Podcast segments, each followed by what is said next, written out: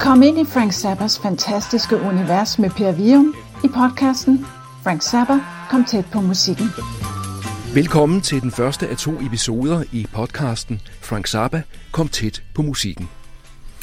Frank Zappa var en kunstner med en kæmpe produktion, og det skal jeg vende tilbage til.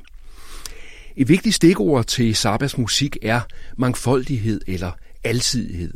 Altså, det var ikke bare en eller et par genrer, det var en stor vifte af musikalske genrer, som Frank Zappa beskæftigede sig med.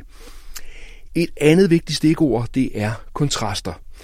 Kontraster mellem det improviserede og det meget planlagte, kontraster mellem smukt og ikke smukt, kontraster mellem enkelhed og kompleksitet. Frank Zappa var født den 21. december 1940 i Baltimore. Og han døde af kræft øh, kort før sin 53-års fødselsdag. Thanks for coming to the concert. Good night. I løbet af to episoder kan du komme tæt på Frank Zappa, hans genialitet og hans musik, levende fortalt af Per Vium. Podcasten udkommer den 15. februar.